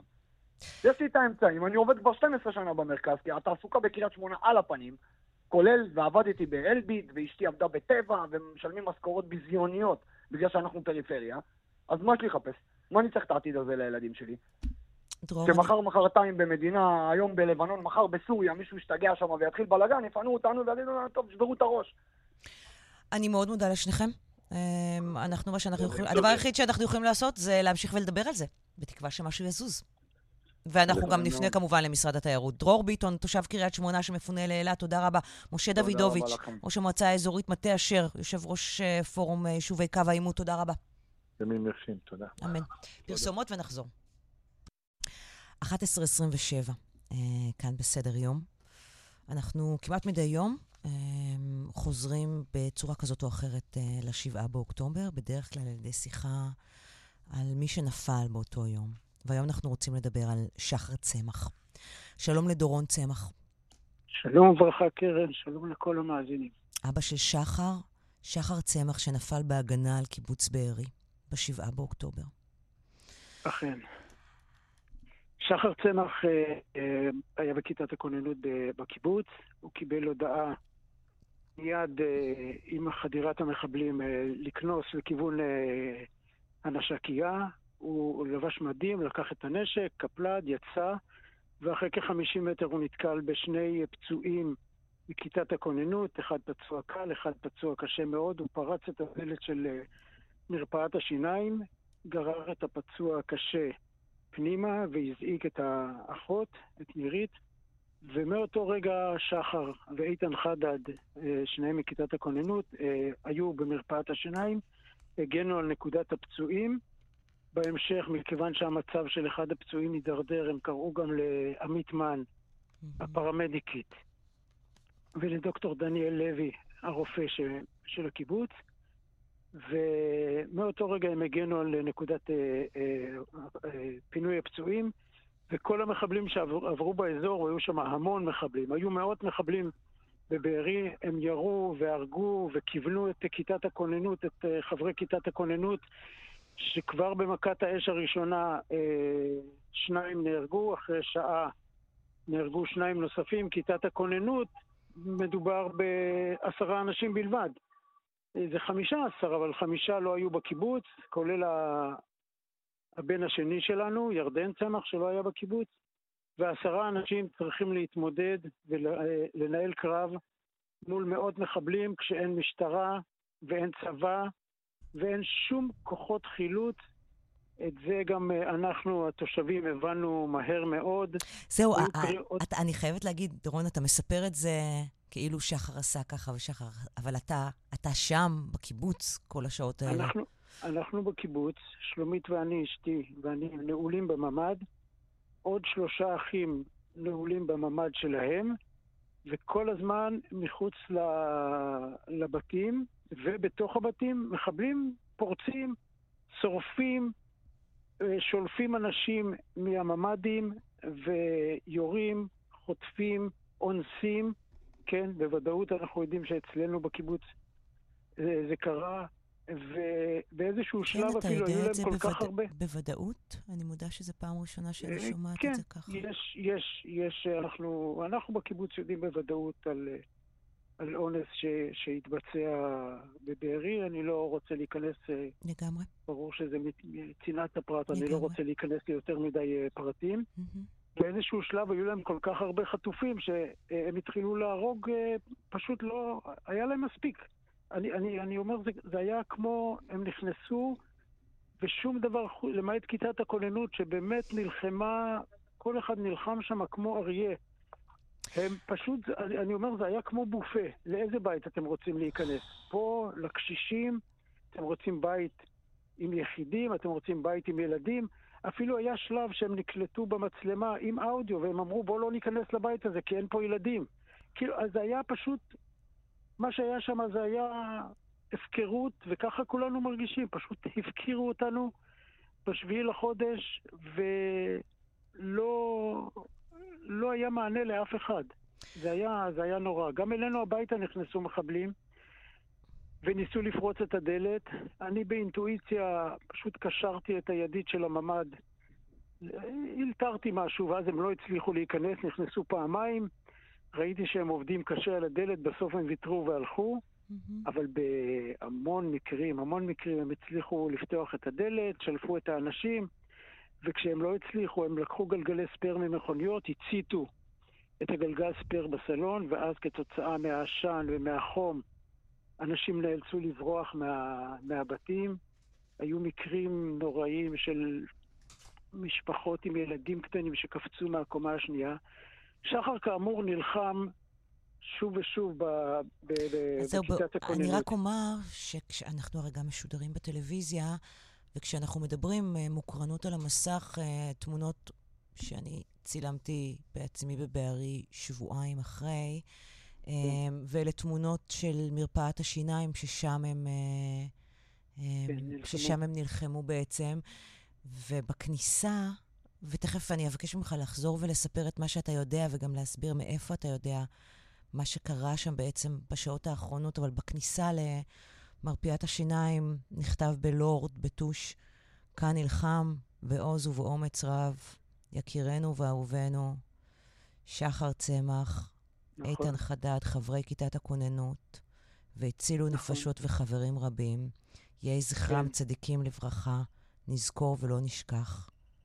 תהי נשמתם נכון. צרורה בצרור החיים, הכיתוב הזה, שאחד החברים כן. כתב בכתב יד ממש בכניסה. לא, זה אחד, אחד המילואימניקים ש... המילואימניקים כתבו. אחד המילואימניקים שבא mm. לתגבר בשביעי ולאחר השביעי לחודש שהיה בבארי, הכיר גם את שחר, הכיר היכרות טובה עם שחר, את שחר. ביקש מאיתנו לבוא למרפאת השיניים. אני באופן אישי עדיין, אין לי את הכוחות להיות, לא הייתי במרפאת השיניים. לא, לא היית שם, אתה לא אה, מסוגל. לא. לא, אבל אני מכיר את הכיתוב הזה, כן, ובאמת אה, שחר נלחם, והיה לו זמן גם אה, אה, לעודד את עופרי ולתת לה הנחיות מה לעשות. עופרי ושני הילדים הקטנים אה, בבית, בממ"ד נעולים. אה, כלומר, הוא מדבר אותה. עם עופרי, עם אשתו, ומעודד כן. אותה. כן, mm-hmm. זה, ואת הפצועים, הוא דואג אה, כאילו לעודד. אחד הפצועים, הפצוע קל יותר. שבאיזשהו שלב קצת אה, נפלה רוחו, הוא אומר לו, מה קרה לך, אתה הכי גיבור, כאילו ממש... עכשיו, את כל מה שאנחנו יודעים זה מאותו פצוע שכשהמחבלים אה, פרצו, הוא התחזה למת, והוא שרד, ואז את כל הסיפור. והתחבא שם בארון מתחת. הוא לא, לא, הוא, הוא היה, כן, חצי גוף, mm-hmm. הוא, גם, הוא אמר, הוא היה גם בתנוחה של, של מת. כן. וגם אה, אה, האחות, שהיא התחבאה פיזית בתוך הארון, וגם בה לא, לא פגעו. ואת כל הסיפור על שחר ועל אה, איתן חדד אנחנו יודעים מתוך, אה, מתוך העדות, אה, העדות שלהם. Mm-hmm. ובאמת בשלב מסוים, כאילו, נגמרה לו התחמושת, ואז הוא לקח את התחמושת של, ה, של הפצועים, ו... אבל בשתי דקות לשתיים הוא הספיק לכתוב הודעת וואטסאפ בכיתת הכוננות. הוא כתב, עכשיו אני חייב עזרה של הצבא, ולא הספיק לשלוח אותה. אנחנו יודעים בדיוק, כן, את, ה, את הרגע שהוא אה, נהרג. ובאמת אה, נגמרה לו התחמושת עד הכדור האחרון, זה לא מליצה, עד הכדור האחרון. ואז הוא התחיל לנהל איתם אה, דיבור עם המחבלים, הוא אמר להם, תלכו הביתה, אני אלך הביתה, I'm not your enemy. וכמובן שהם פרצו, אה, פרצו בעזרת, זרקו רימונים והוא נהרג מהרימון. איתן לא נהרג מהרימון, את איתן כשהם נכנסו, וכבר גם לו לא הייתה תחמושת, הם אה, ירו בו, הם ירו בעמית מן, בדוקטור אה, דניאל לוי, וכן, הפצוע הקשה נפטר כבר לפני כן, וזה מה שאנחנו יודעים. ובאמת, שחר היה בחור הומני גם בשירות הצבאי, כשהוא היה במעצרים. הוא תמיד, כאילו החבר'ה מפלסר נחל, שבאמת נכון להיום הם פשוט, אין לתאר את כמה הם עוטפים אותנו ואת עופרי ודואגים, אבל הוא באמת דאג, כאילו היה מביא מים לאנשים העצורים, כי ברוב המקרים אתה עוצר את בני המשפחה הקרובים, לא, את, אה, לא תמיד רק את זה שאתה מחפש. ומספרים כמה שהוא היה הומני וכמה היה אכפת לו מהאנשים, ואנחנו ידענו את זה, הוא באמת, תמיד הוא היה אוהב אדם. אני גם אמרתי בלוויה שביד אחת הוא החזיק עלי זית וביד שנייה הוא החזיק M16. הוא תמיד היה כזה, הוא תמיד האמין באנשים, הוא תמיד האמין בדו-קיום. כן, זה באמת אה, ובא... זה, זו אבדה עצומה, אין בכלל... אה, כן. ואני מחזירה אותך לעוד רגע, לאותו יום, אתם בממ"ד, אה, ואתה קושר את הדלת, ו... ועוברות שעות. כן. עוברות 12 ש... שעות היינו, 12 שעות היינו בממ"ד, ו... מתי אתם מבינים מה קרה לשחר? אנחנו לא מבינים מה קרה לשחר. בחמש לפנות בוקר, שש לפנות בבוקר, פינו אותנו, קודם כל עם רכב ממוגן מחוץ לקיבוץ, ואז אה, ממש בסמוך לשער, ואז אה, לנתיבות, ואז פגשנו ב... מחוץ לקיבוץ חבר כיתת כוננות, ושאלנו אותו אם הוא יודע משהו לגבי שחר, והוא נראה, תסלחו לי, הוא נראה כמו זומבי, הוא כנראה ידע. Mm-hmm. הוא כנראה, הוא, תיאר, הוא תיאר לעצמו, אני לא בטוח שהוא ידע, אבל הוא תיאר לעצמו, כי לא היה קשר עם שחר משתיים אחר, אחר הצהריים. הוא אמר לנו, אני לא יודע, אני לא יודע, הוא מלבל כזה, אני לא יודע, והיה עוד אחד לידו מכיתת הכוננות שמיד, אני, אין לי מילים, אני לא... מיד כאילו הסתלק מה... מה לא, לא, לא יכול להתעמת איתנו, ואנחנו רק בלילה של בין שני לשלישי קיבלנו הודעה שהגופה שלו נמצא, כן. ומתי אתה מבין מה קרה לקיבוץ? וואו. אנחנו הבנו מה קורה, לא הבנו את ההיקפים. יש קבוצת uh, וואטסאפ ויש קבוצת uh, רשת uh, שנקראת מקומי, תקשורת פנימית, ואנחנו שומעים ורואים מחבלים שנכנסים דרך המקומי ודרך קבוצות הוואטסאפ, ואנחנו מבינים גם ושומעים אנשים שמתים בשידור חי, ואנשים שאין תקשורת איתם, ו... אבל לא הבנו את ההיקפים. אנחנו בהתחלה אפילו היינו בסוג של שנטי, כי הם הגיעו לשכונה המערבית, ואנחנו גרים בשכונה המזרחית. אמרנו, אוטוטו, חמש דקות, עשר דקות, כיתת כוננות, עוד חמש דקות הצבא מגיע, והם משתלטים על כל האירוע הזה. ואז אנחנו רואים לפי ההודעות וואטסאפ שזה מתקרב אלינו מהבית הזה והבית הזה עד שזה הגיע אלינו לשכונה, ואז רק לקראת שמונה אנחנו נכנסנו לממ"ד. וגם היה לנו זמן להתארגן, אז לקחנו מים ומטען נייד, ובאמת, שבאמת, בסופו של דבר זה באמת הוכיח את עצמו שלקחנו את כל הדברים האלה וקשרנו את הדלת. אבל את ההיקפים לא הבנו, רק אה, מספר ימים אחרי זה הבנו את ההיקפים של מה, מה, מה קרה. ממש, אתה בתוך אירוע שאתה לא מדמיין, אתה לא מדמיין. כל השנים אמרו לנו, החומה הזאת והגדר והאמצעים האלקטרוניים, אתם יכולים לישון בשקט. והאמנו לזה, האמנו לזה. וזה התפוצץ לנו בפנים, לכולנו. אנחנו קברנו 97 איש שעדיין אה, יש חברים שלא קבורים, שעדיין גופות שלהם חטופות בעזה, mm-hmm. ואנחנו גם באופן אישי כמשפחה וגם כקהילת אה, קיבוץ בארי, ומעבר לזה זה גם קהילת מועצה אזורית אשכול, ועם ישראל, אנחנו בטראומה מתמשכת, ואני באמת חייב לציין את עם ישראל, למעט מקרים בודדים, אבל עם ישראל איתנו, אנחנו מרגיש את זה עם, עם, עם המשפחות של הנופלים, עם החיילים. באמת, אנחנו זוכים לחיבוק שהוא לא ייאמן, חיבוק מתמשך במשך ארבעה וחצי חודשים מכל מי שאנחנו פוגשים, אנשים זרים לנו. באמת, אנחנו כרגע נמצאים בתל אביב, התפנינו מים המלח, היינו חודשיים בים המלח, רצינו לעבור, ואנשים שאנחנו לא מכירים. תמיד אמרו על התל אביבים שהם סנובים והם מתנשאים. מה פתאום? איזה סנובים ואיזה מתנשאים. כזה חום, אני לא זוכר מתי קיבלתי. מאנשים זרים, כן. באמת. זה מחמם את הלב בתוך הטרגדיה האישית שלנו. דורון, כן. אני רוצה שתספר לנו משהו לפני שאנחנו נפרדים, שאתה רוצה שנזכור משחר, שניקח משחר, ואולי גם, וצריך להגיד לשחר, היו שתי בנות, יש שתי בנות, אלה בת החמש ונטע בת השנתיים וחצי, ואשתו כמובן. בת, בת ובן, נטע זה בן, ובן, כן. סליחה. כן. אוי, אני מתנצלת. כן. כל כך קיבוצניקי, כן. לקרוא לבן נטע, כן. כן. אז, אה, אז קודם כל נט... משהו על כן. שחר ו... ומה שתרצה. כן. קודם כל, שחר מבחינה חברתית תמיד היה במרכז. גם במשפחה, גם בקבוצות, בכל הקבוצות שהוא היה, אם זה בכיתה בקיבוץ, אם זה בפלסר נחל, אם זה בשנת שירות בניצנה, תמיד הוא היה מארגן. בקיץ האחרון הוא ארגן uh, את כל האחים שלו, הם עשו טרק בשוויץ. ביום רביעי, לפני שהוא נהרג, הוא ארגן, יש להם קבוצת וואטסאפ שנקראת uh, uh, אבות, אבות וילדים.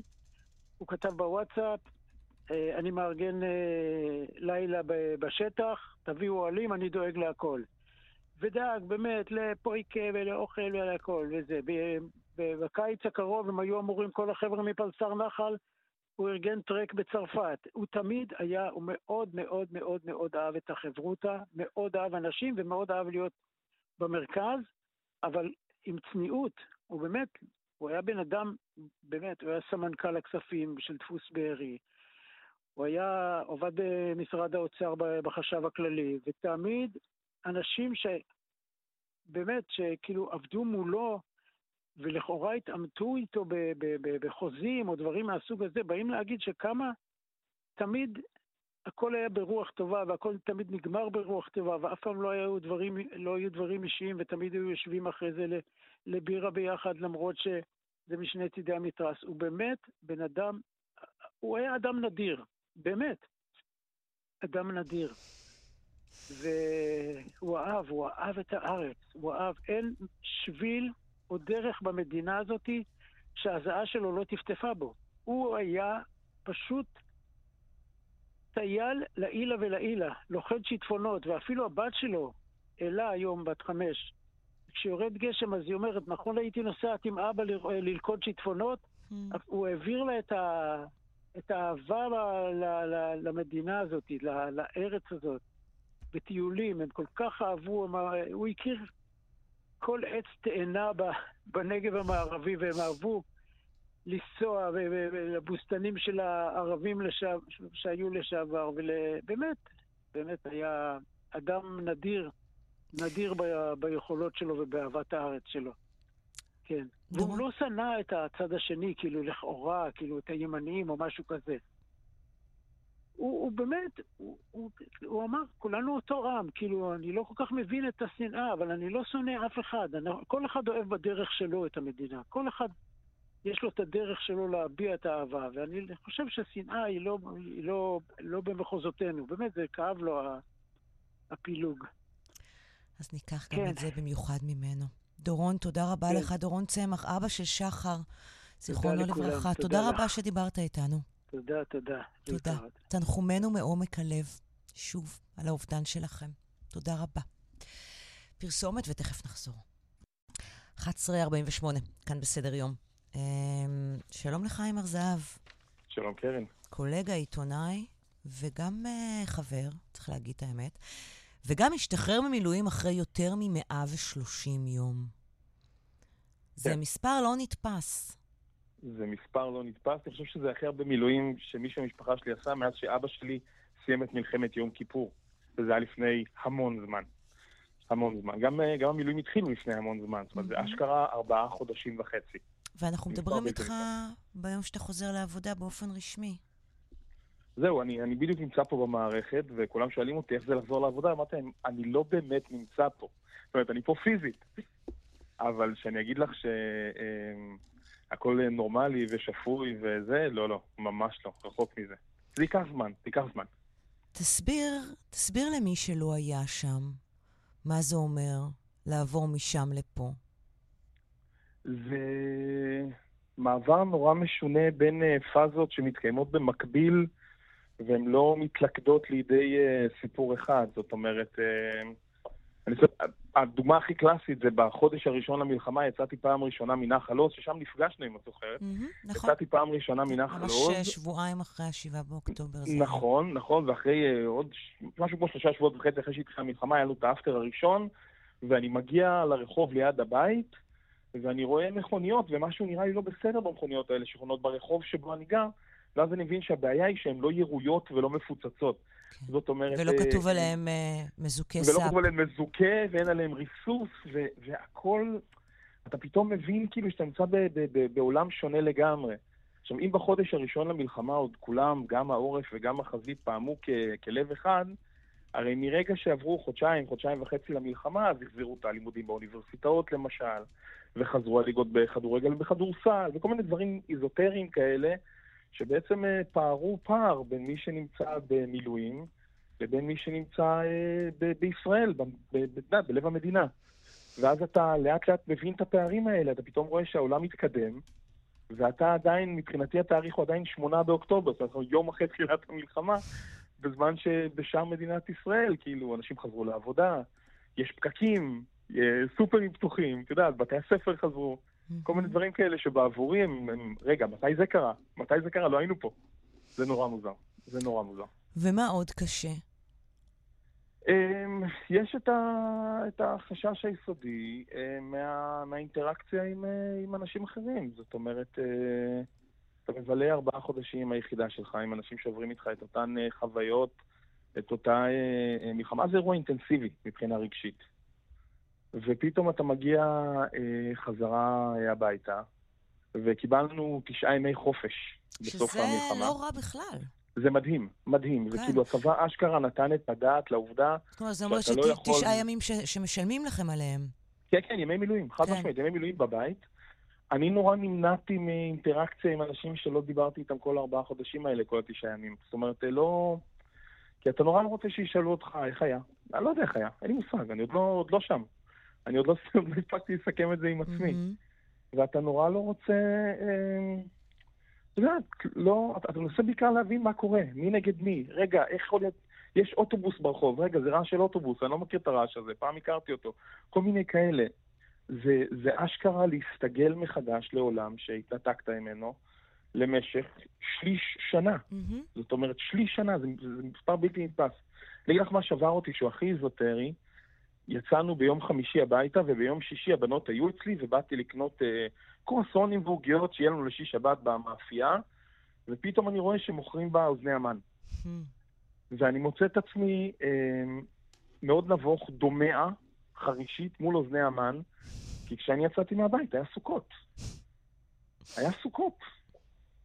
אשכרה היה חופשת סוכות. ואז זה, זה דברים קטנים כאלה שבועטים לך בראש, ואתה כזה, וואו, זה נורא. זה באמת נורא. אני כאילו, אני צוחק במבוכה, אבל זה באמת שבר אותי, האוזני המן האלה. והמוכר רואה אותי, ב... והמוכר מכיר אותי, הוא בא לדבר איתי על הפועל תל אביב, כדי שאני פה, אני אומר לו, תקשיב, בן אדם, אני לא רוצה לדבר איתך על הפועל, תעשה לי חשבון, תן לי ללכת. הייתי נורא גס רוח, כי לא, אתה רוצה רק לנתק מהסיטואציה הזאת. תחזירו אותי הביתה.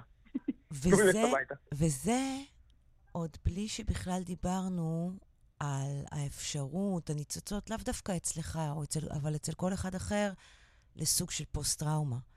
זה רק אה. התגובות הראשוניות להלם של המעבר, מה שאתה מתאר כאן. ש... אבל, אבל נכון, גם... ברקע יש כל הזמן, אני מניחה, את החשש הזה? כן, בוודאי, הוא קיים, ובגלל שאני באינטראקציה עם צבא ההגנה לישראל כבר uh, כמעט 30 שנה, אז מכיר את התופעה הזו היטב. ולזכותו של צה"ל ייאמר, וזה נורא מוזר לי כעיתונאי להגיד דברים לזכותו של צה"ל mm-hmm. בנושאים האלה, אבל הבינו את הלקח. ועשו לנו אה, סדנת אה, עיבוד ראשוני של חוויית הלחימה, כל הצוותים, כאילו כל אחד עם הצוות שאיתו עבד במלחמה. אתה יושב, אתה עושים timeline כזה, מספרים מה היה, מי היה, נותנים לך בדחיפה טלפונים של היחידה לתגובות קרב למשל, שם אפשר לקבל טיפול פסיכולוגי בחינם אהמ. על חשבון הצבא למי שהיה בלחימה. הם הבינו סוף סוף שעדיף לטפל בדברים עכשיו, מיד אחרי, מאשר שבעוד 20 שנה אנשים סוף סוף ירד להם האסימון בגלל איזשהו טריגר כזה או אחר, ותתקוף אותם פוסט-טראומה. וזאת התקדמות מאוד דרמטית של אה, צה"ל ושל מערכת הביטחון, וצריך אה, לשבח אותם על זה. ממש ממש. תגיד לי, חיים, מה אתם צריכים מאיתנו? וואו, אה, מה צריכים? כן. אה, שיבינו, שיבינו. שיבינו שכאילו, שלא היינו בעולם עכשיו ארבעה חודשים. וש... אה, לא בקטע של להתחמק ממשהו, אבל שיכול להיות שאנחנו נגיד לדברים קצת מוזר. זאת אומרת, נגיד ללכת לסופר, מי בכלל זכה שצריך ללכת לסופר? מי, מי, מי זכה שצריך לעשות ספונג'ה? דברים כאלה. ו- וצריך שכאילו גם במקומות העבודה, בטח לסטודנטים באוניברסיטאות והמכללות, וגם סתם האיש מהרחוב, שיבינו שאנחנו לא מפה כרגע, אנחנו כמו עולים חדשים. בסדר? היינו בחוויה אחרת לגמרי, היינו mm-hmm. בחוויה מאוד אינטנסיבית, מאוד שונה ממה שקרה כאן בעורף, ותנו לנו זמן. זה ייקח לנו קצת זמן להתאושש, זה ייקח לנו קצת זמן לחזור להיות מי שהיינו בשישה באוקטובר. זה ייקח עוד זמן. ותגיד, יש אופציה שאתה חוזר למילואים? כי זה, אמ, יש דיבור אצל חלק. החוק החדש הזה שמדברים עליו הוא שערורייה שרוצים להכפיל את מספר ימי המילואים. לגדוד שלי כבר הודיעו שירצו אותו לעוד אה, חודש וחצי, בעוד כמה חודשים. ואתה כזה, רגע, מה? עשינו עכשיו ארבעה חודשים וחצי, מה עוד חודש וחצי? גם איזה מין פרצוף יש לך להגיד למעסיקים שלך, mm-hmm. טוב, תקשיב, אני הולך לעוד חודש וחצי, מי יעסיק אותך? זאת אומרת, הם לא יפטרו אותך, מי ייקח אותך לעבודה? ופה מדינת ישראל ניצבת בפני פירוק סופי של צבא המילואים שלה, אנשים צריכים להבין את זה. אף אחד לא יעסיק מילואימניקים, ובצדק. חייל שנעדר כל שנה בין חודשיים לשלושה ממקום העבודה, אתה צריך להיות מעסיק מאוד מאוד מאוד לא אחראי כדי לקחת אותו לעבודה או לשים אותו בעמדה ניהולית. וכשלאנשים יש ברירה בין ללכת ולעשות uh, חודש וחצי, חודשיים, שלושה חודשים כל שנה מילואים, לבין לדאוג לעתיד המשפחה שלהם, הבחירה האחראית היא לדאוג לעתיד המשפחה שלך. אז מדינת ישראל צריכה להבין שהיא עומדת לשבור פה את מערך המילואים שלה באופן סופי. החוק הזה אסור לו לעבור. חיים הר זהב, תודה רבה, טוב שחזרת. שתהיה איזושהי התאקלמות סבירה כזאת או אחרת. חיבוק, תודה על כל מה שעשיתם. תודה רבה. תודה רבה, חיים. ממש לפני סיום, אנחנו שוב לאורלי אלקלעי, אה, כי מגיעות, מה? מה? תמונות משונות מארבל, אורלי? נכון. מאזור ארבל אה, נשמע פיצוץ, אה, גם במשטרה קיבלו דיווחים רבים מאזרחים על שמיעת פיצוץ באזור הגליל התחתון. אה, חבלני המשטרה והמשטרה נמצאים שם, והם מאתרים באמת שרידים של משהו שנראה כמו כטב"ם, ייתכן מאוד שגם עם חומר נפץ, כרגע סורקים אחר שרידים נוספים. וזה משהו שנפל ועשה סוג של בור. נכון, זה משהו בור. שנפל. השאלה אם המשהו הזה נפל כתוצאה ממה ש... נסראללה משלח אלינו, או אולי משהו שלנו. משהו שלנו שהתקלקל בדרך. בדיוק. אז הדברים הללו נבדקים, מה שבטוח הוא שאין נפגעים. היה חרדה כי נשמע פיצוץ mm-hmm. גדול והיו הרבה קריאות למאה, אבל אנחנו כרגע... אוקיי, וכל זה קורה לנו... במועצה האזורית גליל עליון, בסמ... נכון. בארבל, ומועצה האזורית גליל עליון ממתינה לתשובות uh, בנושא אי-הפעלה של התראה במקרה של נפילה סמוך לבית מגורים, ואם יהיו תשובות כאלה, את תבואי ליומן הצהריים ותעדכני כמובן בהם. כמובן. אורלי אלקלעי, תודה רבה לך. תודה. ואנחנו uh, סיימנו. אז uh, נגיד תודה לכל העושות והעושים במלאכה. Uh, בעריכה היו רבית לוי דמסקי ויואב קרקובסקי. בהפקה דנית שוקרון ידידיה ואביטל פיקובסקי, בדיגיטל הילך גבי של הביצוע הטכני יוראי פיקר. תודה רבה לכם שהייתם איתנו בשעתיים של סדר יום של יום שני. אחרינו כאמור יומן הצהריים עם אסתי פרז. אנחנו נהיה כאן גם מחר באותה השעה. תשמרו על עצמכם, איפה שאתם נמצאים. להתראות.